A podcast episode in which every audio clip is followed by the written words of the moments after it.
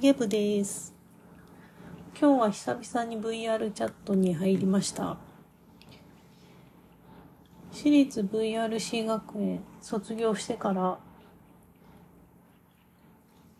だいぶ VR チャットに慣れたんですけども、結構2週間毎日みっちり VR チャットで授業を受けたので、終わったらすっかりお休みモードになって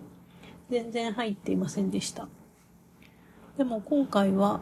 私立 VRC 学園とサンリオの V フェスというののコラボイベントがあるということでちょっと行ってきました。今回は茶道と華道のお話でした。で、行ってみると、サンリオっぽいスペースがあって、結構な人が集まってました。巨大なキティちゃんがあったり、という感じで授業を受けました。で、その後、サンリオのパレードが始まるということで、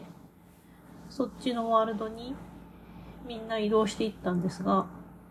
なんとそのワールドはクエストが対応していないワールドでした。無念です。PC で VR チャットに入れるようになりたい今日この頃です。